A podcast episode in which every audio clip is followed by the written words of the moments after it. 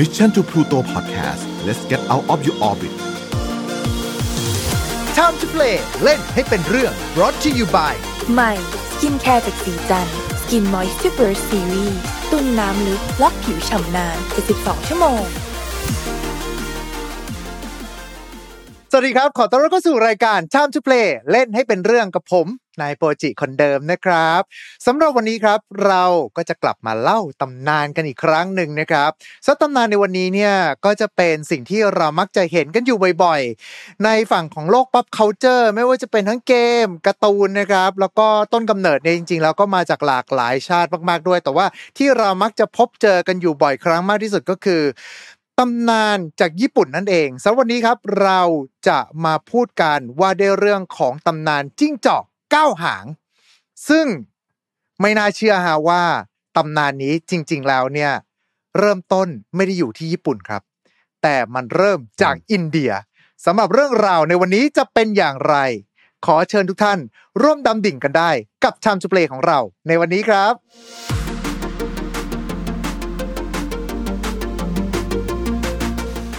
และสำหรับวันนี้นะครับ คนที่จะมาร่วมพูดคุยกับเรานะฮะก็คือผู้เชี่ยวชาญด้านวัฒนธรรมญี่ปุ่นกันเลยทีเดียวนะครับผมนั่นก็คือแอดบอลบอลจากเจปังเจแปนสวัสดีครับสวัสดีครับผมพูดอ่าพูดอย่างนี้เขินมากเลยนะฮะแต่วันนี้นะครับเป็นหนึ่งในเรื่องที่ ผมอะก็ผมเองอะอยากหาโอกาสคุยแล้วก็หาเพื่อนคุย เพื่อนที่สนใจคุยเรื่องนี้อยู่แล้ว ก็ยินดีเหมือนกันที่ได้มาคุยในเรื่องราวในมุมนี้กันนะครับ จิ้งจอกเก้าหางนะฮะครับผมเพราะว่าจริง ๆ แล้วคุณบอลเองเนี่ยนอกจากฝั่งของเรื่องราวญี่ปุ่นแล้วก็พวกตำนานของจีนเอยหรือว่าตำนานต่างๆ เอยเนี่ยก็มีการศึกษามาเป็นอย่างดีด้วยเช่นเดียวกันนะครับ วันนี้ก็เลยเหมือนกับว่าเราก็จะมานั่งพูดคุยกัน ว่าในเรื่องของจิ้งจอกเก้าหางนั่นแหละแหละฮะแต่สำหรับเรื่องของจิ้งจอกเก้าหางเนี่ยผมเชื่อว่าถ้าเกิดว่าพอพูดมาแบบนี้เนี่ยหลายๆคนก็คงจะนึกถึงภาพแบบนารุโตะอะไรอย่างนี้ใช่ไหมฮะ ที่แบบว่ามีวิญญาณของจิ้งจอกเก้าหางเข้าสิงสู่ตัวนารุโตะไปหรือว่าพวกตำนานจากญี่ปุ่นเองอย่างทามโมะโนโมเอะอะไรอย่างเงี้ยครับ ที่ว่าบอกว่าเป็นเอ่อแม่นางจิ้งจอกเก้าหางที่ล่อลวงองค์จักรพรรดิทำให้ไม่เป็นการเป็นงานแล้วสุดท้ายก็โดนปราบไปได้ แล้วก็ตัวทามาโมะเองเนี่ยก็ถูกนำมาใช้กับวรรณกรรมต่างๆ เยอะแยะมากมายด้วยเช่นเดียวกันนะฮะแต่ว่าจริง ๆแล้วเนี่ยเราต้องไปย้อนกันก่อนเลยละกันว่าด้วยเรื่องของจิ้งจอกกับความเชื่อของมนุษย์นะฮะอันเนี้ยผมไปฟังมาจากเป็นรายการของคุณจอมขวัญครับเป็นคำพูดจากทางอาจารย์สิริพจน์นะฮะที่ในรายการจะเรียกว่าสรพนะฮะ โดยที่อาจารย์เนี่ยท่านเป็นผู้เชี่ยวชาญด้านโบราณคดี แล้วก็ประวัติศาสตร์เนี่ยก็ให้ทัศนะเอาไว้นะครับว่าจริง ๆ แล้วเนี่ยตำนานจิ้งจอกเก้าหางเนี่ยมีมาเป็นพันพันๆปีแล้ว แล้วก็ชนชาติ แรก ๆ ที่พูดถึงแล้วก็มีความเชื่อเกี่ยวข้องกับจิ้งจอกเก้าหางเนี่ยจะเป็นชนเผ่าจ้วงนั่นเองครับผมซึ่งจะอาศัยอยู่อืมทางอ่าในประเทศจีนนะฮะโดยที่แต่เดิมทีเนี่ยต้องใช้คำนี้ครับว่าจิ้งจอกเก้าหางเนี่ยไม่ได้อยู่บนโลก แต่ว่าอยู่บนสวรรค์ครับ โดยที่เออซึ่งกลายเป็นว่าแบบว่าก็ไม่ได้แบบว่ามีแค่หางเดียวนะ กลายว่ามีเก้าหางตั้งแต่แรกเลย แล้วก็พอจิ้งจอกเก้าหางเนี่ย หันมามองบนโลกมนุษย์ แล้วก็เห็นว่าแบบโอ้โหมนุษย์นี่อดอยากเหลือเกิน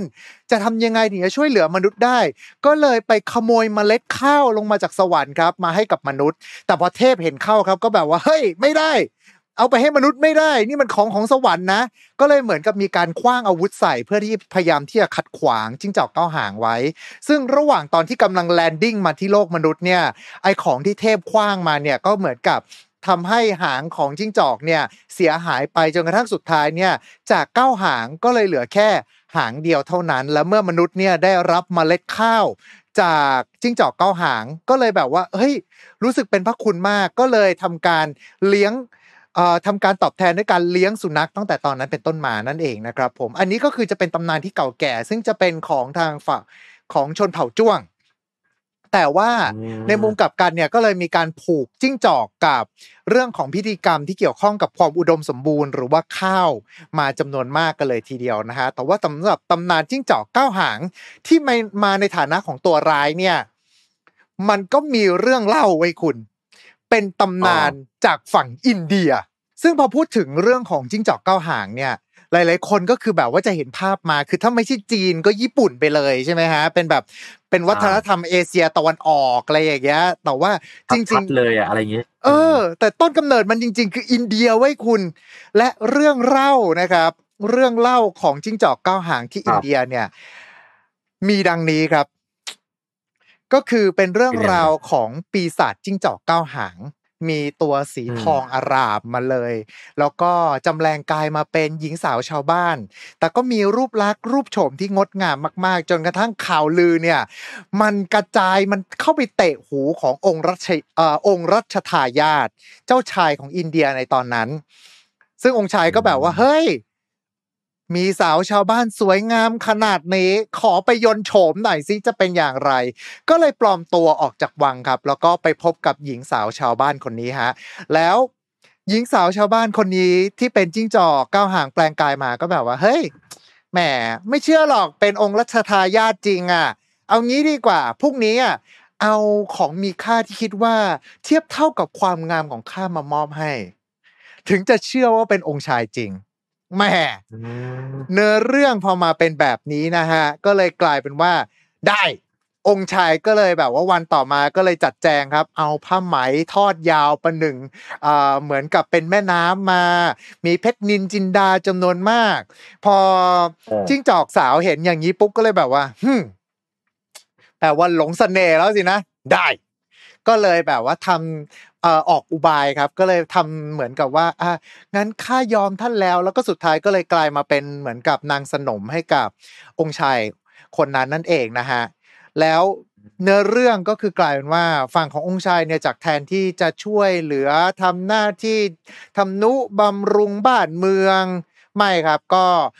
มัวเมาอยู่ในกิเลสตัณหาอย่างเดียว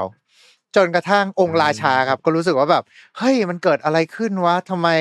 เอาองค์ชายเดี๋ยวนี้แบบสัมเลเทเมาไม่ยอมช่วยงานราชการแผ่นดินเลย ก็เลยไปเรียกนักบวชมา พยายามเหมือนกับว่าหาสาเหตุว่าเกิดอะไรขึ้นนะครับผมพอเป็นแบบนี้ครับโหนหลวงครับ นักบวชโหนหลวงก็เลยบอกว่า เนี่ยองค์ชายเนี่ยอยู่ใต้มนต์สะกดของนางจิ้งจอก ต้องทำการอะไรสักอย่างหนึ่งแล้ว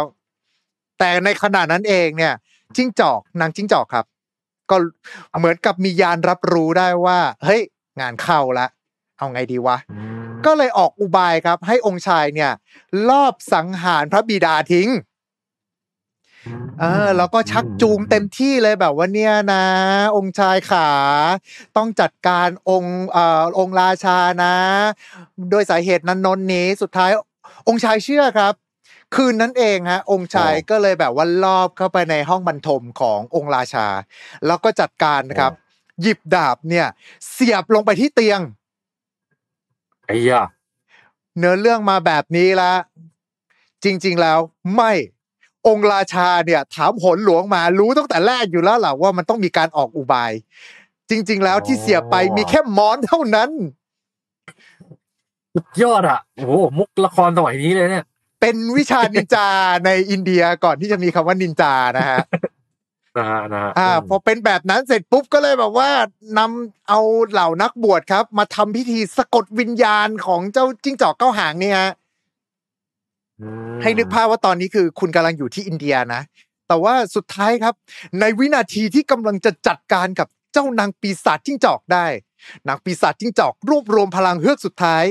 แปลงกายกลับมาเป็นจิ้งจอกเก้าหางสีทองอาราม แล้วก็บินหนีไป และหลังจากนั้นไม่มีใครพบกับเจ้าจิ้งจอกเก้าหางนี้อีกเลยครับ เรื่องราวมันก็ควรจะจบเท่านั้น มันยังมีต่อ เพราะว่านี่คือเรื่องราวของอินเดีย ซึ่งจริงๆแล้วมันมีมาเป็นหลักพันพันปีแล้วเหมือนกันด้วยสำหรับตำนานจิ้งจอกเก้าหางอันนี้ แล้วด้วยความที่อินเดียเนี่ยคือตำนานเทพเขาเยอะไปหมดเลยอะ มันก็เลยกลายเป็นว่าตำนานจิ้งจอกเก้าหางมันเลยเป็นเหมือนกับเรื่องเล่าที่ไม่แมสเท่าไหร่ในอินเดีย อ่าอ่าใช้คำนี้แล้วกันคือแบบว่าไม่ใช่ไม่ใช่ตำนานเทพเมนสตรีมอะเอาอย่างนี้ดีกว่า ก็เลยแบบว่าไม่ได้มีการสืบทอดกันมาเยอะมากอะไรมาก แต่ว่าก็มีการจารึกกันเอาไว้ด้วยเหมือนกันนะครับ และหลังจากนั้นฮะตำนานที่กลายเป็นทำให้จิ้งจอกเก้าหางเนี่ยน่าจะโด่งดังมากที่สุดอันหนึ่งเลย นั่นก็คือตำนานห้องสิทธิ์นั่นเอง ถ้าว่ากันด้วยสำเนียงจีนกลางนะฮะมันครับคือเฟิงเสินเฟิงเสินเอียนอี้ อืมเออเฟิ่งเสินเหยียนอี้ซึ่งเหยียนอี้เนี่ยมันแปลว่าพงศาวดารหรือตำนานอืมนะฮะผลเฟิ่งเสินเนี่ยมันแปลว่าเอ่อผนึกเทพเจ้า หรืออมการแบบว่าปราบเทพเจ้าประมาณนั้นนะฮะซึ่งเอ่อในฉบับแปลไทยเองเนี่ยมันเป็นวรรณกรรมนะครับผมวรรณกรรมมาจากยุคค่อนข้างเก่าแก่พอสมควร แล้วก็มีฉบับแปลไทยมาตั้งแต่ยุคเอ่อรัชกาลต้นๆแล้วก็คือยุคสมัยที่ไม่ต่างอะไรกับฉบับแปลแรกของสามก๊กอืม ก็คือในเอ่อต้นช่วงฉบับช่วงต้นรัชสมัยของอ่ารัชกาลนี้ของของทางนั่นเนาะรัตนโกสินทร์เนาะใช่ใช่ ซึ่งช่วงนั้นเนี่ยก็สำนวนแปลก็ยังเป็นชื่อแบบสำเนียงฮกเกี้ยนอยู่คล้ายๆกับไอ้สามก๊กที่เป็นแปลหลิวเป้ยเป็นเล่าปี่แปลเฉาเฉาเป็นโจโฉอะไรแบบอย่างนั้นแหละอืมนะอืฮะมอืมซึ่งฉบับนั้นเนี่ยผมก็ได้มีโอกาสอ่านเหมือนกันอืมเขาจะใช้ชื่อ ไม่แน่ใจว่าปัจจุปัจจุบันในไทยยังหาซื้อได้อยู่หรือเปล่านะครับ ผมชื่อหนังสือว่า ห้องศิลป์อ่าสถาปนาเทวดาจีนอืมเล่มเดียวแล้วเล่มแบบเล่มไม่ใหญ่เลยฮะ เล่มเล็กเล่มแบบ เออประมาณแบบครึ่งประมาณแฮร์รี่พอตเตอร์เล่มบางเล่มที่แบบไม่หนา เออ เล่มเดียวแค่นั้นเลย ประมาณแฮร์รี่พอตเตอร์เล่มหนึ่งอะไรอย่างงี้อ่าอะไรประมาณนั้น ซึ่งทีแรกผมก็แบบคือก่อนหน้านั้นนะ คืออ่าอันนี้บอกก่อนสำหรับหลายท่านอาจจะงงงๆกันก็คือ มันมีมังงะญี่ปุ่นเรื่องหนึ่งชื่อตำนานเทพยุทธ์หรืออ่าโฮชินเอนกิครับซึ่งโฮชินเอนกิเนี่ยมันคือมันคือคำเดียวกับเฟิ่งเซินเอียนอี้นี่แหละแต่เป็นสำเนียงภาษาญี่ปุ่น ครับอืมซึ่งไอโฮชินเอนกิไอตำนานเทพยุทธ์อันนี้เนี่ยมันคือการ์ตูนที่ตีพิมพ์ในสำนักพิมพ์ของชูเอฉะก็คือลงในนิตยสารโชเนนจัมป์เป็นการ์ตูนแนวแบบแอคชั่นแฟนตาซีประจนภัยประมาณนั้น ครับ ซึ่งเขาก็เอาไอเฟิงเซินเอียนอี้หรือไอไอไอห้องศิลป์อันเนี้ยเนี่ย มาดัดแปลงให้มันเข้ากับความเป็นการ์ตูนญี่ปุ่นมากขึ้น แล้วก็ดีไซน์ story ต่างๆเนี่ยก็จะมีความเป็นแบบเอ่อการ์ตูนญี่ปุ่นแฟนตาซีร่วมสมัยมากขึ้น แต่ว่าก็ยังพยายามอิงเส้นเรื่องของห้องศิลป์ต้นฉบับอยู่ แล้วก็ใส่แนวคิดไอเดียต่างๆ ของผู้เขียนเข้าไป ซึ่งผมเชื่อว่าตำนานเทพยุทธ์หรือห้องศิลป์ฉบับนี้เนี่ย คนไทยรุ่นเราๆเนี่ย รุ่นแบบว่าเจนเอ่อเจนวลงไปเนี่ย น่าจะรู้จักกันค่อนข้างเยอะครับกว่าฉบับ วรรณกรรมต้นฉบับนะฮะอืมตอนนั้นเนี่ยผมรู้จักเรื่องนี้แล้วปุ๊บผมก็เออ จริง ๆ แล้วในมังงะอันนี้เนี่ยต้นตั้งแต่ต้นต้นๆเรื่องเลยเขาก็โจยว่าเนี่ยมันเป็นหนึ่งในวรรณกรรมที่แบบว่าได้รับยกการยกย่องมากนะของจีนอะไรเงี้ย แต่ตอนนั้นน่ะผมก็ไม่เคยรู้เลยว่าเฮ้ยแล้วเราจะหาอ่านจากไหนวะเพราะตอนนั้นน่ะผมผมอะยังค่อนข้างใหม่กับไอ้พวกวรรณกรรมตำนานเทพจีนอะไรอยู่พอสมควรครับ อ่า แต่ว่าเออตามก๊กเราก็ได้อ่านแล้วสุดท้ายเราก็แบบไปตามหาตามร้านหนังสือแล้วก็ตามงานหนังสือนะฮะจนเจอว่าเฮ้ยมีห้องศิลป์ฉบับแปลไทยอยู่ แล้วก็เป็นฉบับแปลยุคเดียวกับสามก๊กเลย อืม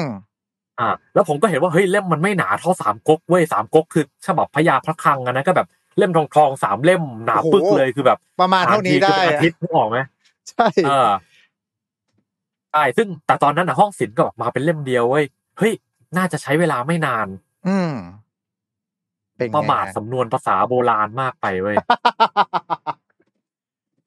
คือคือนอกจากสำเนียงฮกเกี้ยนที่เป็นแบบ เอ่อคือสำเราเราอาจจะรู้สึกว่าสำเนียงฮกเกี้ยนแบบแบบตามก๊กเนี่ย มันค่อนข้าง ค่อนข้างถูกลิ้นคนไทยหน่อย คือมันออกเสียงง่ายใช่ไหมครับเล่าปีโจโฉโกวนอูอะไรเงี้ยอืมแต่ว่าของห้องศิลป์ฉบับแปลตัวแรกอันนั้นเนี่ย มันเป็นชื่อแปลสำเนียงฮกเกี้ยนที่ผมว่ามันไม่ถูกลิ้นทั้งจีนกลางหรือถูกลิ้นคนไทยเลยอะ อืม อ่า ยกตัวอย่างนะฮะเออเจียงจือหยา อ่าพระเอกฉบัของเรื่องนั้นแปลชื่อใช่ฉบับฮกเกี้ยนเดิมเนี่ยแปลว่าเกียงจูแหยเกียงชุยชื่อจีนเหรอวะเกียเนี่งยจูแหยก็ถึงถึงบอกผมเปิดมาผมเจอเกียงจูแหยผมพังงะเลยเว้ยแบบ หายแล้วเอาเอาอย่างนี้เลยเหรอแล้วก็แบบว่าอะไรนะ เอออย่างจะมีขุนศึกคนหนึ่งนะฮะเขาชื่อในในชื่อสำเนียงจีนกลางเนี่ยเขาชื่อว่าหวงเฟยหูครับซึ่งหวงเฟยหูเนี่ยจีนกลางโอ้มันออกเสียงได้เอ่อจำง่ายดีหวงเฟยหูชัดเจนมากในครัมับงงะก็เป็นตัวเด่นตัวหนึ่งอืมเอ่อฉบับฮกเกี้ยนนะฮะให้แปลชื่อว่าอึ้งปวยฮอโอ้ ผมก็เลยไปหาอ่านฉบับที่เป็นแปลใหม่ก็คือห้องครับศิลป์ประกาศสิทธิ์แต่งตั้งเทพเจ้าอืมและเล่มนั้นอะแปลด้วยสำเนียงชื่อจีนกลางอืมซึ่งมันก็ใกล้เคียงกับไอ้มังงะตำนานเทพยุทธ์นี้ครับเราก็เลยแบบเออซึมซับเข้าใจได้ง่ายขึ้นนะฮะอะสตอรี่คร่าวๆเลยนะฮะว่าก็คือ ในยุคสมัยของราชวงศ์โจอืมราชวงศ์โจคือช่วงไหน ก็คือช่วงก่อนจินซีอืมอืมอืม คือจินซีเนี่ยเราจะรู้กันว่านี่คือแบบเป็นยุคที่เป็นฮ่องเต้องค์แรกของประวัติศาสตร์จีนครับนะฮะแล้วยุคก่อนหน้านั้นจีนเป็นยังไงมคือยุคก่อนหน้านั้นก็ยังไม่มีตำแหน่งฮ่องเต้ครับเขาจะเรียกกษัตริย์แต่ละแคว้นคืออ๋องเนี่ยแหละคาว่าอืมอ๋องเนี่ยแหละก็คือเป็นเหมือนกับใหญ่สุดของแคว้นนั้นๆ และของอาณาจักรนั้นๆ และอ่านะฮะและจีนในยุคนั้นเนี่ยมันจะยังเป็นเหมือนกับแคว้นแคว้นใหญ่ๆ หลาย ๆ แคว้นประกอบประกอบกัน ครับอืมแล้วแคว้นที่แบบเป็นขาใหญ่สุดเขาก็จะแบบว่าเออเนี่ยต้องมีแบบ แคว้นย่อยอ๋องของแคว้นย่อยๆ ก็จะคอยต้องดูแลบรรณาการแคว้นใหญ่นะฮะอืมซึ่งกษัตริย์โจ้หวางแห่งราชวงศ์ซางเนี่ยถือว่าเป็นคนสุดท้ายของราชวงศ์แล้วอืมคือในตามประวัติศาสตร์นะฮะกษัตริย์ราชเออโจ้หวังแห่งราชวงศ์ซางเนี่ยค่อนข้างจะเอ่อค่อนข้างจะเหลวแหลกอืมติดหญิงครับอ่าแล้วก็ค่อนข้างจะแบบมีพระราชกรณียกิจต่าง ๆ จะอยู่ที่ความสุขสำราญการกินดื่มมอย่าง อย่างเต็มที่นะอ่าฮะฮะแล้วทีนี้ก็แบบว่าเออทำยังไงถึงจะมีความสุขมากๆ ก็รีดภาษีชาวบ้านหนักๆโอ้โหแล้วก็รีดภาษีรีดนาทาเลนจากแคว้นออกอ๋องอ๋องย่อยๆ ในแคว้นข้างเคียงสี่หัวเมืองเหนือใต้ออกตกก็ขูดรีดเขาหมด ครับ อืมจนผู้คนยากลำบากมากนะฮะอืมเหตุการณ์ในประวัติศาสตร์จริงมันมาเป็นฟีลลิ่งนี้ ทีนี้ครับ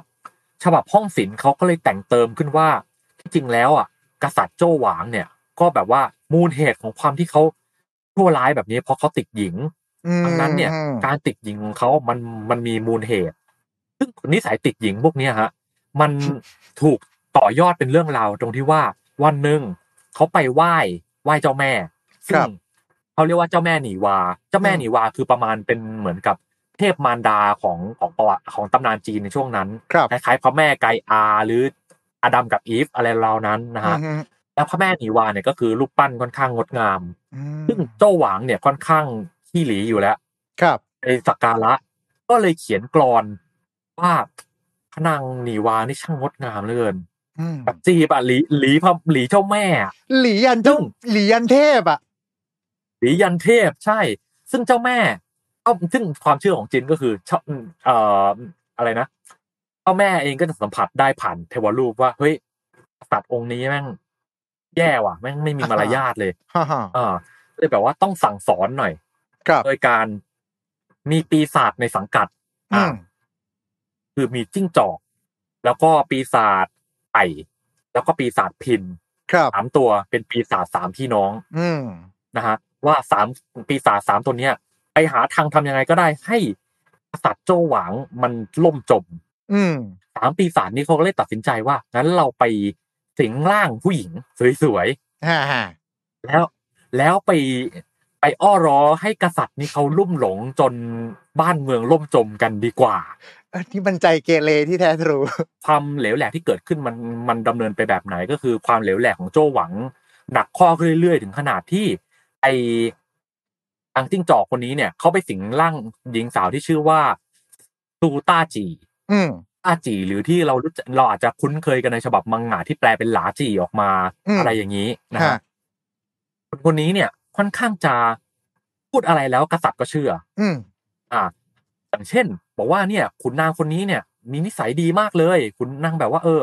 ทำคุณงามความดีกับแผ่นดินมาหลายยุคหลายสมัยครับแต่ว่าหัวใจของเขาเนี่ย มันจะต้องเป็นยายุทธวัฒนะแน่นอน อ่า แล้ว ไอ้ขุนนางคนนี้เนี่ย ก็จะแบบว่าอืมเอ้ยเข้มแข็งมีจิตใจกล้าหาญขนาดนี้เนี่ยแม้จะไม่มีหัวใจเขาก็อยู่ได้ ก็คือแบบไปหลอกหัวห้องไอ้หลอกท่านอ๋องขนาดนี้จนแบบเชื่อก็อะงั้นเอ้ยลองเอาขุนนางคนนี้มาเผาหัวใจออกมาสิมันจะมันจะไม่ตายจริงไหมเหลือเหรอครับอะไรอย่างเงี้ยนึกออกมาโอ้โหอะไรแบบนี้ ซึ่งเนี่ยนางก็จะแบบมีวิธีแบบ อ้อล้อให้กับให้กับอ่ากษัตริย์ว่าบอกเฮ้ยเนี่ยลองทำนู่นทำนี่แล้วก็ฆ่าขุนนางฆ่า เอ่อของหัวเมืองอื่น ๆ ไปเรื่อยนะฮะจำได้ว่ามีอะไรนะ มัดกับเสาหินเออเสาเหล็กใช่ที่เผาจนร้อน มีโยนลงบ่องูอะไรประมาณเนี้ยครับใช่แล้วก็มีกระทั่งอ่าทำบ่อเหล้าแล้วอืมไปล่องบ่อเหล้าที่ใหญ่ขนาดไปล่องเรือบนนั้นได้ ครับ ก็มี อืมคือแบบทำ ทำอะไรบ้าบอคอแตกหนักหนามากนะฮะจนกระทั่งมีเจ้าเมืองตะวันตกคนหนึ่งครับนะฮะก็คนนี้เป็นแบบคนที่มีปัญญามาก แล้วก็เฉลียวฉลาดมาก อืมตแล้วก็พยายามกับเอ่อมีบารมีมากด้วย ทีแรกเนี่ย ไอไอต้าจีนี่ก็จะพยายามนางจิ้งจอกคนนี้ก็จะพยายามให้โจ้หวังประหารคนนี้แหละครับแต่โจ้หวังเองเขาก็ยังพอมีมีสตินึกคิดอยู่ว่าเฮ้ยคนนี้เนี่ยบารมีเยอะนะ ถ้าแบบไปทำอะไรบุมบามทำอะไรเนี่ย ประชาชนในเมืองตะวันตกเนี่ยอาจจะไม่พอใจ ครับต้าจีก็เลยเอามาขัง แล้วอืมทดสอบว่าเฮ้ย คนเนี้ยมันเก่งจริงหรือเปล่า ด้วยการเอาลูกชายของเจ้าเมืองตะวันตกคนเนี้ยไปฆ่า แล้วก็เอาเนื้อทำอาหารไปเสิร์ฟให้เจ้าเมืองคนนี้ในคุก โอ้โหถ้าถ้ารู้ถ้าว่าฉลาดจริงอะ คุณต้องรู้ว่านี่คือเนื้อลูกของตัวเอง แล้วอ่าคุณจะต้องไม่กล้ากินอ่าฮะซึ่งถ้ามันไม่กล้ากิน เนื้อลูกตัวเองอะจะจับมันฆ่าซะซึ่งเจ้าเมืองตะวันตก รู้รู้ว่านั่นคือเนื้อลูกของตัวเองอ่าฮะแต่ต้องยอมกิน เพื่อให้อีกฝ่ายไม่รู้ว่าตัวเองฉลาดอืออ่าก็สุดท้ายก็คือได้ได้รับการปล่อยตัวออกมา แล้วระหว่างทางที่เขาเดินทางกลับอ่ากลับภูมิลำเนาบ้านเกิดตัวเอง ก็ได้เจอตาแก่นั่งตกปลาอยู่ริมตลิ่งครับ อ่าตกปลาโดยไม่ใช้เหยื่อ แปลกใจฉันจริงปลาไม่กินเหยื่อ ก็เพราะมันใช่ไม่มีเหยื่อตั้งแต่แรกไม่มีเหยื่อ ไอเอ่อเจ้าเมืองตะวันตกคนเนี้ยผมเอ่อเขาชื่อจีชางนะฮะเขาก็ทักว่าเฮ้ยคนคนนี้เนี่ยทำอะไรแปลกๆแบบเนี้ยท่าทางจะเป็นผู้มีบุญอะไรงี้มาแบบ ไม่คิดว่าเป็นคนเพี้ยนๆมึงเหรอคนเป็นก็เนี่ยยุคสมัยก่อนเป็นอย่างนี้ไงเอออ่า ก็แบบว่ามีอะไรแปลกๆมาก็จะบอกว่านี่เป็นคนมีบุญมีอะไรเงี้ย สุดท้ายก็อืมได้พบได้พบปะพูดคุยกันแล้วแล้วก็พบว่าคนคนนี้เนี่ย มีชื่อว่าเจียงจือหยาเขาเป็นหนึ่งเป็นนักพจน์เต่าที่อาตกปลาโดยไม่มีเหยื่อเนี่ย มีเป็นเหมือนกับเออกุศโลบายว่าเขากำลังรอเหยื่อที่เป็นเหมือนกับผู้มีความสามารถที่จะมาพลิกชะตาบ้านเมืองจากกษัตริย์ที่ไม่ดีคนนี้ให้ได้ อืม นี่ก็เลยเป็นจุดเริ่มต้นของการพบกันระหว่างเจียงจือหยากับจีชางที่จะร่วมมือแท็กทีมกัน แล้วก็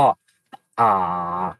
เรียกว่าไงดีขับไล่ยกทัพขึ้นต่อต้านอ่าต่อต้านกษัตริย์โจวหวาง แล้วก็เกิดเรื่องราวเป็นห้องศิลป์ขึ้นก็คือฝ่ายเจียงจือหยาเนี่ย อันนี้เราปูทางอีกนิดนึงก็คือ ฝ่ายเจียงจือหยาเองเขาได้รับภารกิจจากเรียกว่าจากเซียน ครับว่าแบบเนี่ยมีมีเซียนชั่วร้ายอยู่แบบมายึดครอง อ่าบนอาณาจักรจีนอยู่ก็คือฝ่ายไอ้นางจิ้งจอกชั่วร้ายคนนี้แหละอืมก็แบบเฮ้ยเองจือหยาเองเนี่ยต้องหาทางวิธีจัดหาทางจัดการจัดการพวกเซียนชั่วร้ายพวกนี้แล้วก็รวบรวมวิญญาณมาให้ได้นะ อะไรเงี้ยฮะก็คือเป็นภารกิจหนึ่งที่ได้รับมาตรงนี้อยู่แล้ว แต่ว่าอ่าเจงจือหยาเองเขาไม่ใช่เซียนสายบู๊เขาเป็นสายบุญเขาเป็นเป็น caster เป็นผู้มีปัญญาผู้มีปัญญาผู้มีพลังมนต์คาถาต่างเป็นสายดังนั้นเขาก็เลยเป็นสายนักวางแผนไม่ใช่แบบว่าเป็นนักเวทอ่ามีมีอิทธิฤทธิ์ เวทมนต์อะไรอย่างๆนั้นอ่า อ่าเขาก็เลยเหมือนกับต้องรอรอคนที่แบบว่าจะมาคอย support ทั้งด้านการทหารทั้งทางด้านแบบว่าแล้วก็มีแบบพวกนักพรตต่าง ๆ ที่เป็นสายบู๊ต่าง ๆ เนี่ยก็ค่อย ๆ รวบรวมมาภายหลังอืมจนแบบเออเป็นกองทัพได้ แล้วก็สู้รบกับฝ่ายโจวหวัง ซึ่งอะก็ตามสตอรี่ยังไงก็เราต้องรู้อยู่แล้วยังไงพระเอกก็ต้องชนะครับนะฮะภายหลังก็คือทีนี้ตั้งสังเกตเห็นว่าจริงๆอะเรื่องราวมันเริ่มขึ้นจากที่เจ้าแม่ส่งปีศาจมา แบบให้ทำทำให้กษัตริย์คนนี้มันล่มจม แต่ว่ามันสร้างความล่มจมหนักหนากว่านั้น ซึ่งมันก็อืมมีความแปลกๆหน่อยตรงที่ว่าท้ายที่สุดแล้วอะปีศาจสามตัวเนี้ยแบบแพ้ลบแพ้แล้ว กษัตริย์โจ้หวางนี่ฆ่าตัวตายแล้วนะอะไรเรียบร้อยแล้วสามปีศาจเนี่ยหนีกลับไปหาเจ้าแม่ว่าเฮ้ยเฮ้ยช่วยด้วยอะไรเงี้ยแบบเฮ้ยเราเราจะโดนฝ่ายเจียงจือหยาฆ่าแล้วอะไรเงี้ยครับแต่เจ้าแม่ก็บอกว่าฉันบอกให้พวกเองสามตัวเนี่ยไปทำให้กษัตริย์มันล่มจม แต่ไม่ได้ทำไม่ได้ไปสั่งให้ไปทำให้ประชาชนเดือดร้อนทำเกินคำสั่ง ครับก็แม่ก็เลยมัดไอปีศาจสามตัวเนี้ยไปให้เจียงจือหยาสำเร็จโทษ ซึ่งซึ่งเอาจริงๆแล้วนี่ก็ถือว่าเป็นเป็นเรื่องราวของปีศาจจิ้งจอกเก้าหางที่น่าจะเรียกได้ว่าเหมือนกับเป็นโด่งดังที่สุดอันหนึ่งแล้วก็กลายมาเป็นรากฐานให้กับปีศาจจิ้งจอกเก้าหางที่อยู่ในวัฒนธรรมอื่นๆ หลังจากนั้นด้วย ใช่ครับครับผมเพราะว่าเอาจริงๆเนี่ยไปหาข้อมูลมาเพิ่มเติมคืออ่าอันนี้ก็จากคุณสรพรเหมือนเดิมนะฮะก็คือจะเป็นลักษณะว่าจริงๆแล้วเนี่ยเหมือนตำนานมาเนี่ยเขาจะใช้คำว่าตำนานจีนก่อนหน้านั้นอะ คือจิ้งจอกก้อหางก็ยังอยู่ในฐานะของเทพแหละ แล้วก็อืมเป็นเอ่อเหมือนกับผู้ช่วยของเจ้าแม่นีหวา ซึ่งเป็นเหมือนกับเอ่อเทพพระมารดา เทพมารดาของจีนต้องในในยุคนั้น แล้วก็ทำหน้าที่เป็นการเฝ้าสมบัติ ถ้าเกิดว่าใครอ่าคิดจะล้วงล้ำเข้ามาขโมยของก็จะโดนเจ้าจิ้งจอกเก้าหางนี่กินไป หรือถ้าเกิดว่ามีความความเชื่อด้วยว่าถ้าเกิดกินเจ้าจิ้งจอกเก้าหางนี้ได้ ก็ร่างกายก็จะสามารถทนพิษจากอสรพิษได้ทั้งหมดทั้งปวงประมาณเนี้ยครับ แล้วก็เป็นสัตว์ศักดิ์สิทธิ์ที่เรียกได้ว่า อยู่ตีละนาบมากับกินเลน ตีละนาบมากับพวกเอ่อพวกหงส์หรือว่ามังกรกันเลยทีเดียว แต่ว่าอืมพอมันเหมือนกับเรื่องของทางด้านใช้คำว่าไงดีอะเหมือนกับพอเริ่มมีการเปลี่ยนการปกครองอะไรต่างๆ เข้ามาประมาณเนี้ยครับเขาก็เลยพยายามที่จะหยิบยกเทพ ในตำนานต่างๆ เนี่ยอาจจะมีการสร้างเรื่องราว ให้กลายมาเป็นตัวร้ายเพื่อให้เหมือนกับประชาชนเนี่ยค่อยๆ เสื่อมศรัทธาในศาสนาเก่าไปเรื่อย ๆ ประมาณเนี้ยแหละ เพราะว่าจริง ๆ แล้วตำนานถ้าเกิดว่าเราไปศึกษาศาสนาคริสต์มาประมาณเนี้ยครับเราก็จะเห็นได้ว่าจริง ๆ แล้วเนี่ยอ่าปีศาจบางตนก็เคยเป็นเทพของบางศาสนาซึ่งมีอยู่มาก่อนหน้า หรือว่าอ่านักบุญบางบางคนด้วยเช่นเดียวกันเนี่ยก็ เป็นเหมือนกับวีรบุรุษประจำพื้นถิ่นต่างๆ อยู่แล้ว เหมือนกับเอามาให้กลายมาเป็นอืมเซนต์ให้กลายมาเป็นนักบุญในศาสนาคริสต์เพื่อที่ว่าจะได้ทำให้อ่าคนพื้นถิ่นนั้นๆน่ะรู้สึกว่าเฮ้ยในเมื่อขนาดวีรบุรุษของเขายังกลายไปเป็น ยังเข้ารีดเลย เราก็ต้องเข้ารีดบ้าง หรือว่าเทพบางองค์ ซึ่งขัดกับศาสนาอยู่แล้ว กลายมาเป็นปีศาจแล้ว เอายังไงดีเออทั้งนั้นฉันเออเลิกนับถือศาสนาเดิมแล้วกัน แล้วก็มาเข้ารีดกับศาสนาใหม่ไป ก็จะเป็นลักษณะอย่างเงี้ยครับอ่าอืมครับ อืมซึ่งเมื่อกี้ที่ผมเล่าถึงห้องศิลป์อะ มันมีมุมในการที่ห้องศิลป์กับไซอิ๋วอะบางคนอาจจะไม่รู้ว่าคือสองนินิยายวรรณกรรมสองเรื่องนี้อะมันเป็นคู่ปรับกันในทางหนึ่งนะเว้ยในทางอืมศาสนาฮะอ่าห้องศิลป์เนี่ยจะเห็นว่าตัวเอกหลักก็คือพวกนักพจน์เต๋าพวกเทพเซียนฝั่งเต๋าอืมอืมแล้วพวกจริงๆอะพวกตัวประกอบที่อยู่ในฝ่ายเต๋าอะอืมมีแบบว่าพวกที่นะฮะพวกที่ภายพวกที่ใช้ชื่อเดียวกับพระพระโพธิสัตว์ต่าง ๆ ในศาสนาพุทธด้วย อืมอ่า อย่างเช่น เอ่อจะมีพวกแบบที่ที่แบบชื่อเก่าของพระอโวโลกิเตศวนของพระเจ้าแม่กวนอิมอะไรเงี้ยครับเขาเล่าประมาณว่าก่อนก่อนที่จะจบสงครามนี้เนี่ย พวกนี้เป็นนักพรตเต๋ามาก่อนอืมแต่พอจบสงครามแล้วถึงค่อยเป็นเป็นนักบวชของศาสนาพุทธอืมไงสิอ่าเขาจะแต่งไปในลักษณะนี้ในขณะที่ไซอิ๋วเอง ก็แต่งแต่งเป็นอีกทางหนึ่งก็คือเวลาพระถังซัมจั๋งไปที่ไหน แล้วเจอตัวร้ายปีศาจที่จำแรงกายมาเนี่ย มักจะจำแรงกายเป็นนักพรตเต๋า อืมอ่า มันก็เลยเป็นนิยายสองเรื่องที่เขาอ่าเหมือนเป็นคู่ปรับกัน เรื่องหนึ่งก็แต่งให้เหมือนพุทธเป็นดูด้อยกว่าเต๋า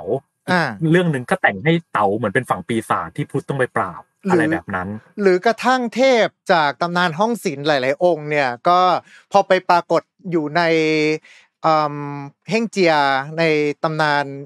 เดินทางสู่ชมพูทวีปเนี่ยก็รู้สึกว่าดูเป็นตัวอ่าร้ายมากกว่าตัวดี ก็ดูอ่อนลงไปอย่างนาจาที่แบบเป็นเรียกว่าเป็นตัว top form ตัวหนึ่งของในห้องศิลป์เลยครับก็เป็นตัวเป็นเรียกอะไร เป็นมวยรองของหงอคงอีกทีหนึ่งอะไรอย่างเงี้ยา ครับเออโอเคประมาณนั้นประมาณประมาณนั้น ซึ่งอันนี้ก็คือจะเป็นพูดถึงเรื่องของตำนานจีน ซึ่งกลายเป็นการวางรากฐานไม่ว่าจะเป็นทั้งตำนานเทพต่างๆ แล้วก็ตำนานของปีศาจจิ้งจอกเก้าหางด้วย ซึ่งแน่นอนครับว่าในยุคนั้นเองเนี่ยจีนก็ถือว่าเป็นอาณาจักรใหญ่มากๆ ไม่ว่าจะเป็นทั้งเรื่องของการค้าหรือว่าการทหารต่างๆ และมันก็เลยมีการเผยแพร่ส่วนของตัววัฒนธรรมชุดเนี้ยไปยังดินแดนใกล้เคียงกันด้วยเช่นเดียวกัน ที่ชัดๆมาอีกจุดหนึ่งเลยก็คือ เรื่องราวของตำนานของทามาโมโนะมาเอะนะฮะซึ่งเป็นตำนานปีศาจจิ้งจอกเก้าหางของญี่ปุ่นนั่นเองนะครับครับเออสำหรับวันนี้นี่ก็จริง ๆ อะ พอบอกว่าเอ่อตะกี้เนี้ยในห้องศิลป์น่ะจะมีการลงรายละเอียดค่อนข้างเยอะใช่ไหมแต่ว่าถ้าเราพูดถึงแก่นมันจริง ๆ คือ ปีศาจจิ้งจอกแปลงกายเป็นมนุษย์แล้วก็เข้าไปหลอกลวงอ่าผู้มีอำนาจในยุคนั้นทำให้เขากลายเป็นคนครับไม่ดี จบอ่าเช่นเดียวกันของญี่ปุ่นมา เหมือนกันเป๊ะเลยเปลี่ยนแค่ตัวละครเว้ยเป็นอ่ายุคใช่จักรพรรดิเอ่อจักรพรรดิเอ่อโทบะเออโอบะจริง ๆ จริง ๆ แล้วเนี่ยอ่าจะบริบทจะเรียกว่าไงดีอันเล่นใหญ่จะน้อยกว่าฝั่งต้าจีในของห้องศิลป์อยู่หน่อยๆครับอืมคือเขาจะเหมือนประมาณว่าเอ่อทำไงดีทำให้จักรพรรดิโทบะเนี่ย สุขภาพทรุดโทรมอ่าแบบไม่สามลุลุ่มหลงด้วยแล้วทรุดโทรมด้วย คือจะต่างกับโจหวังคือเจ้าโจหวังคือยิ่งติด ยิ่งติดกียิ่งยิ่งยิ่งฟิตอะไรเงี้ยนึกออกไหมเอ้ยเอ้ยนอกนอกเรื่องนิดนึงไอ้นั่นอะ ห้องศิลป์ฉบับฮอกเกี้ยนอะอ่าเขาแปลชื่อต้าจีว่าอะไรรู้ไหมว่าขันกีถังกีขันกีเออ นี่บอกนอกเรื่องโอเคมาต่อ โอเค ไม่นอกไม่นอกผมว่านี่เป๊ะเลย ต่อขันกีคือแล้วก็ ไอจักรพรรดิโทบะเนี่ยเขาก็นอกจากลุ่มหลงแล้ว สุขภาพเขาทรุดโทรมครับ ซึ่งณตอนนั้นเองก็ต้องหาวิธีรักษา อืมอ่าซึ่งรักษายังไงก็รักษาไม่ได้สักทีฮะอ่าจนสุดท้ายก็เลยต้องไปพึ่งพาพึ่งพานักพรตองค์เมียว ครับอะซึ่งนักพรตองค์เมียวเนี่ยเขาอ่ามันมันมีนิทานหลาย ๆ เรื่องที่แบบว่าเล่าคนคนละตัวละครบ้างหรืออะไรงี้บ้างนะแต่ว่าอืมอย่างน้อยอย่างน้อยๆเนี่ยถ้าในเซตนี้นะถ้าเป็น story set นี้นะจะเป็นนักพรตที่ชื่อว่าอาเบะโนะยาสึจิกะครับนะฮะ อาเบะโนะยาสึจิกะเนี่ยเอ่อ story นี้นะฮะมันถูกเล่าเอามาเล่าอีกทีในยุคเอโดะโดยจิตรกรโฮกุไซอืมคนที่วาดคลื่นคนนั้นแหละนะฮะอ่าเขาจะมีเหมือนกับเอ่อเป็นนิทานภาพเป็นภาพชุดซีรีส์ชื่อว่าเอ่อซังโกคุโยโคเดนหรือก็คือเอ่อตำนานปีศาจจิ้งจอกสามแผ่นดิน ก็คือเมื่อกี้ที่เรายกเรื่องมาระหว่างทั้งจีน อินเดียแล้วมาที่ญี่ปุ่น ครับ อืมก็คือโฮกุไซเขาก็สรุปรวมว่าไอเนี่ย จิ้งจอกเก้าหางก็ได้มาถึงในญี่ปุ่น แล้วก็ไปทำให้จักรพรรดิโทบะลุ่มหลงจนล้มป่วย แล้วก็ต้องหานักพรตมาปราบ ซึ่งไอ้นักพรตอาเบะโนะยาสึจิกะเนี่ยก็มาสู้รบจนเรียกว่าไงดี จนต้องหลบหนีไปนะฮะครับ แต่ทีนี้พอหลบหลบหนีไปจนไปจนถึง เอ่อนักพรตเนี่ยก็ตามไปไล่ล่าพร้อมทั้งกองทัพเลยนะฮะฮะจนไปถึงจังหวัดโทจิกิ ซึ่งเขาใช้ชื่อว่าที่ราบ ที่ราบนาสุอืมนะฮะซึ่งซึ่งตรงนี้เนี่ยเขาก็สามารถสยบไอ้จิ้งจอกเก้าหางลงได้ แล้วก็จิ้งจอกเก้าหางเนี่ยก็ถูกปิดผนึกไว้ในหินเซตโซอ่าเซตโชเซกิหรือก็คือหินก็คือหินเซตโชครับนะฮะซึ่งหินนี้เนี่ย ก็เป็นหนึ่งใน landmark ที่ท่องเที่ยวที่ให้คนมาดูก็บอกเฮ้ยนี่นะจิ้งจอกเก้าหางอยู่ในนี้นะอะไรแบบนี้ แล้วก็จะมีการ์ตูนหลาย ๆ เรื่องที่จะพูดถึงหินนี้เนี่ยแม่งมีคนไปทุบหินแตกแล้วจะจิ้งจอกเก้าหางมันจะหลุดออกมาอะไรประมาณนี้อื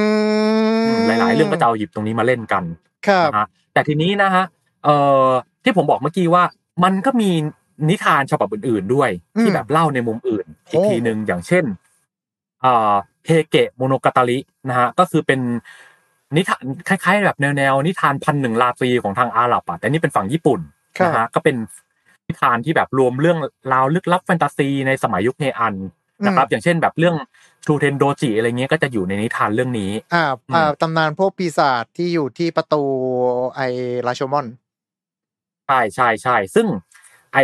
ทามาโมโนะมาอิอ่าทามาโมโนะมาเอะที่เล่าในเนี้ยก็จะมีมุมมองเรื่องราวที่แตกต่างไปอีกหน่อยหนึ่งเหมือนกันอ๋อนะฮะครับอย่าง ในยุคก่อนหน้าอาเบโนะยาสึจิกะนิดนึงเนี่ยเขาจะมีนักพจน์องค์เมียวอีกคนหนึ่งที่มีชื่อเสียงมากอืมๆชื่อว่าอาเบโนะเซเมอืมอืมซึ่งในนิทานเหล่าเนี้ยได้ได้บิวไว้ว่าอาเบโนะเซเมจริง ๆ แล้วเขาไม่ใช่มนุษย์ธรรมดาเขาเป็นลูกครึ่งมนุษย์กับจิ้งจอกมันมีเรื่องเล่าว่าคุสึโนะฮะแม่ของเขาเนี่ย ที่จริงแล้วเป็นนางจิ้งจอกปลอมตัวมา อ่าครับก็แล้วก็เลยทำให้อาเบะโนะเซเมเนี่ยเป็นนักพรตที่แบบว่ามีความสามารถทางด้านมนต์คาถาอะไรอย่างมากเลย แล้วก็แบบว่าเออสามารถใช้แบบเหมือนวิชาเอาไว้ง่ายวิชาองค์เมียวจิองค์เมียวโดทั้งหลายแหละที่แบบตกทอดมาจนถึงเป็นการ์ตูนอะไรต่างๆเนี่ย ครับวีรกรรมของอาเบะโนะเซเมเกือบทั้งนั้นเลย อืมมีพลังควบคุมพวกอะไรนะชิกิกามิโอนิต่างๆ เซงกิเซงคิโกคิอะไรพวกเนี้ยก็คือ มาจากตำนานของอาอาเบะโนะเซเม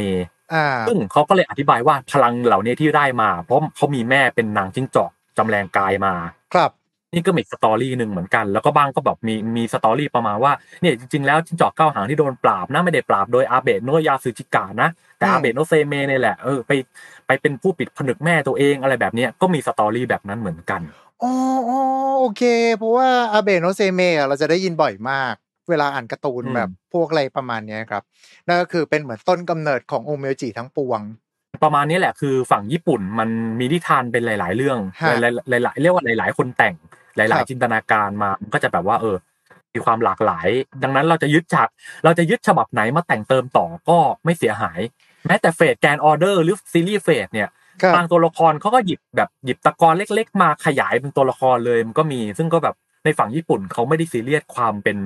ยังไงดี เขาไม่ได้ซีเรียสว่า อันเนี้ยคือความถูกต้องที่สุดเพลงฉบับเดียว เขามองว่าตะกอนอันนี้มันน่าสนใจเอามาเล่นต่อได้เขาก็เล่นต่อ อืมคือไม่ได้แบบว่าศักดิ์สิทธิ์จนกระทั่งต้องยกไปในหิ้งแล้วห้ามเปลี่ยนแปลงมันโอ้สไตล์ญี่ปุ่นผมไม่เคยเจออะไรแบบนี้เลยนะสิ่งหนึ่งสิ่งหนึ่งนะที่เขาเปลี่ยนทุกเขาอย่างเขาเกรงเลยเขาเกรงเรื่องของของอ่าของสิ่งศักดิ์สิทธิ์เขามีมุมเดียว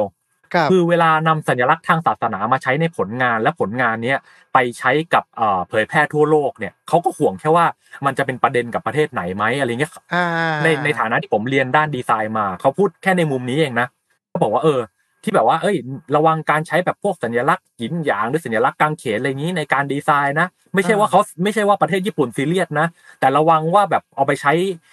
เอ่อจนงานดีไซน์มันเผยแพร่ออกไปเรื่อยๆแล้วเนี่ยมันจะไปกระทบ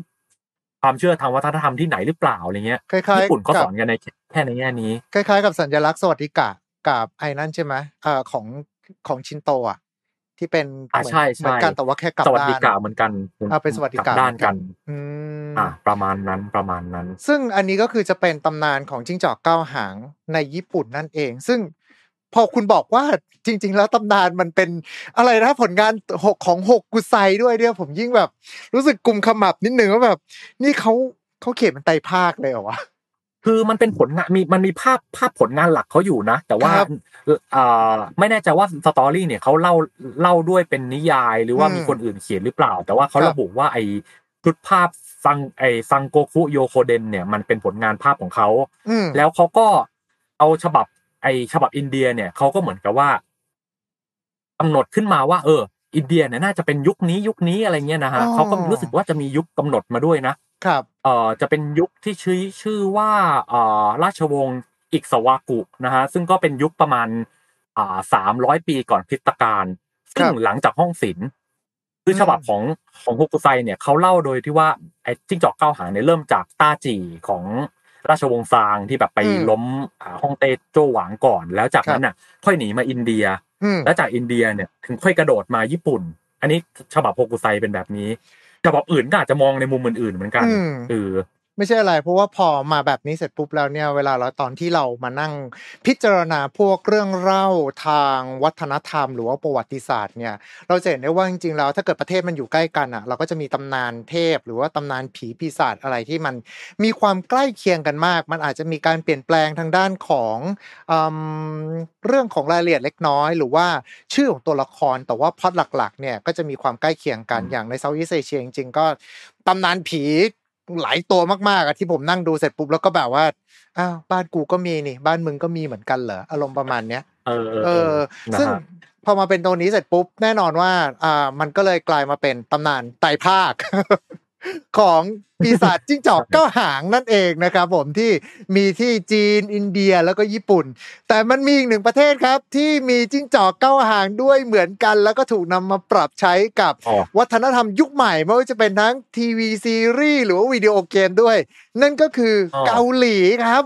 ใช่เกาหลีมีไว้คุณยังไงยังไง คือเกาหลีอะอ่าด้วยความที่ถ้าเกิดว่าเราจะจำกันได้เนี่ยเกาหลีจริง ๆ แล้วสมัยก่อนเขาก็เหมือนกับว่าเป็นเหมือนเป็นแคว้นที่อ่าเรียกได้ว่าก็อยู่ใต้อานัตของอาณาจักรจีนในยุคนั้นถูกปะล่ะอืมไออย่างพวกอืมตัวอักษรนี่เขาก็เพิ่งประดิษฐ์มาได้เมื่อประมาณแบบว่าน่าจะศตวรรษสองศตวรรษที่ผ่านมาประมาณนี้ร้อยสองร้อยปีที่ผ่านมา รวมไปถึงอ่าอย่างชื่อของคนเกาหลีเองจริง ๆ แล้วเวลาเขาตั้งชื่อเขาก็จะต้องเอาชื่อจีน คือเขาต้องตั้งชื่อจีนก่อนเว้ยแล้วเขาค่อยเอามาแปลงเป็นภาษาเกาหลีมอ่า อันนี้อันนี้คืออ่า confirm fact เพราะว่าเอ่อแฟนเก่าผมเกาหลีโ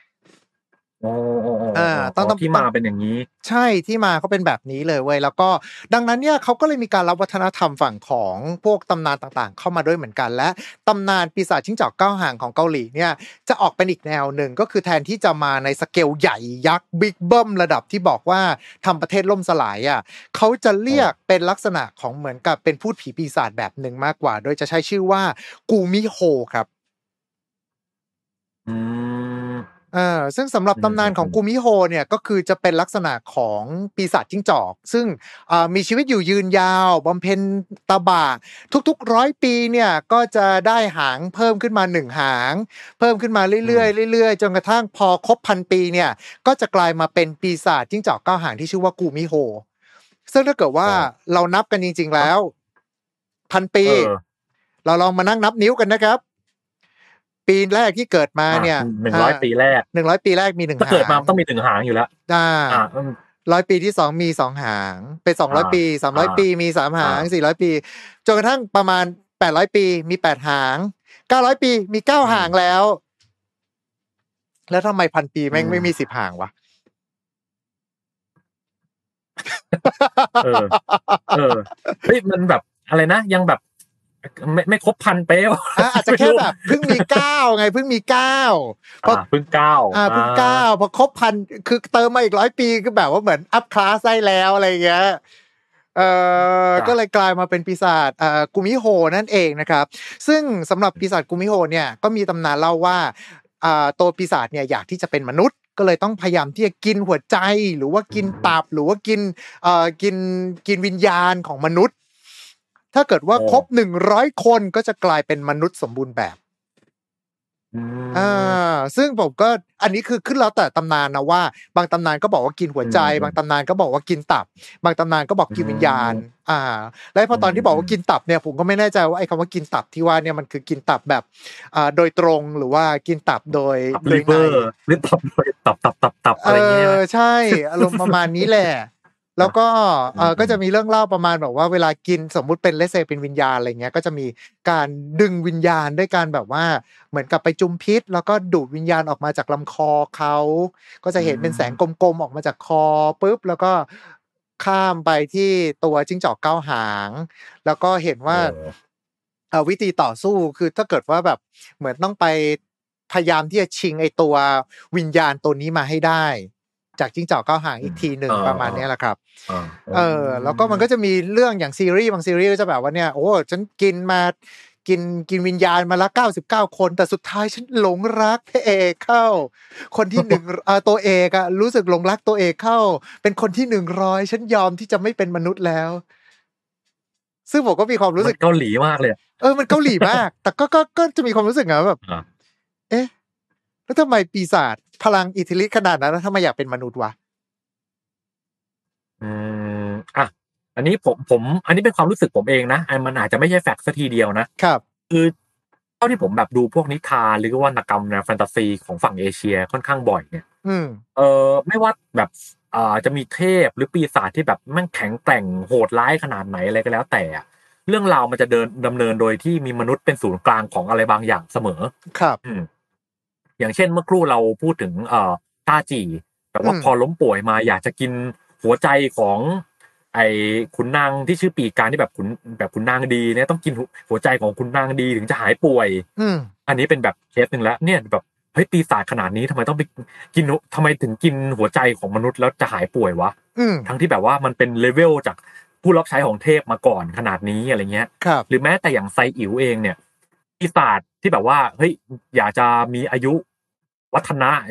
ไม่แก่ไม่ตายต้องกินเนื้อของปะถังซัมจั๋งอืมที่แบบว่าเป็นพระโพธิสัตว์มาจุติมาเป็นมนุษย์ เป็นพระอะไรเงี้ยก็แบบมันก็จะมีความเหมือนกับว่า มนุษย์เนี่ยมันมีดีอะไรบางอย่างที่แบบว่า ปีศาจหรือคนที่แบบมีพลังมหาศาลเนี่ยไม่มีครับเออเหมือนกับเขาคือถึงแม้ว่าสตอรี่สมัยก่อนเขาจะแต่งเขาจะแต่งให้มนุษย์เนี่ยจะต้องแบบเออเคารพบูชาเทพเจ้าเทวดาฟ้าดินอยู่เสมอ แต่เหมือนเขาเขาเขาก็จะพยายามหยอดเสมอว่าม นุษย์เนี่ยมีดีบางอย่างที่พวกสิ่งเหล่านี้ไม่มีเหมือนกันอะไรเงี้ยอืมเหมือนผมรู้สึกว่ารู้สึกได้นะ รู้สึกได้ว่าเขาเป็นความมนุษย์มนุษย์นิยมในยุคสมมุติเทพที่เขาเหมือนกับว่าเอ่อเขาไม่ได้ยกตัวเองว่าสูสีหรือเสมอพวกเทพหรือปีศาจแต่ว่าเขาจะใส่เหมือนกับข้อดีบางอย่างที่ ไอสิ่งเหนือธรรมชาติเหล่านี้ไม่มีอืมเออ มันมันเหมือนกับด้วยเขียนเรื่องราวด้วยแนวคิดแบบเนี้ยค่อนข้างเยอะ แต่นี่ก็คือเรื่องราวของ ตำนานปีศาจจิ้งจอกเก้าหางในวัฒนธรรมต่างๆ นั่นเองนะครับ ซึ่งวันนี้เราก็ได้เห็นกันเลยมาตั้งแต่แบบอินเดียจีน เกาหลีญี่ปุ่นนะฮะซึ่งณวันนี้ก็ถูกนำมาปรับใช้กับวัฒนธรรมยุคใหม่ ไม่ว่าจะเป็นทั้งการ์ตูนเกมอนิเมะหรือว่าพวกทีวีซีรีส์ต่างๆ นั่นเองนะครับผมอย่างก็ตามวันนี้ก็ต้องขอขอบคุณคุณบอลเป็นอย่างสูงเลยนะครับที่ได้เข้ามาร่วมพูดคุยกันในวันนี้ขอบพระคุณมากครับ อบคุณมากครับเออเดี๋ยววันหลังอาจจะจัดพอดแคสต์คุยเรื่องห้องศิลป์กันเต็มๆอีกทีหนึ่งประมาณนี้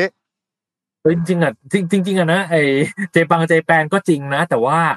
คุยเรื่องจีนเนี่ย ก็มีมีอะไรให้คุยเยอะมากอ่าถามก๊กไซอิ๋วห้องศิลป์เนี่ย ผมแบบ โหโคตรโคตรอยากหาหาเพื่อนคุยมากเลยคุณนะก็ไว้ไว้มีโอกาสถ้ามีโอกาสก็ไว้ว่ากันนะครับ โอเคนะครับ ผมยังไงก็ตามขอบพระคุณคุณบอลมากเลยนะครับ แล้วก็ขอบพระคุณทุก ๆ ท่านด้วยที่ติดตามรับชม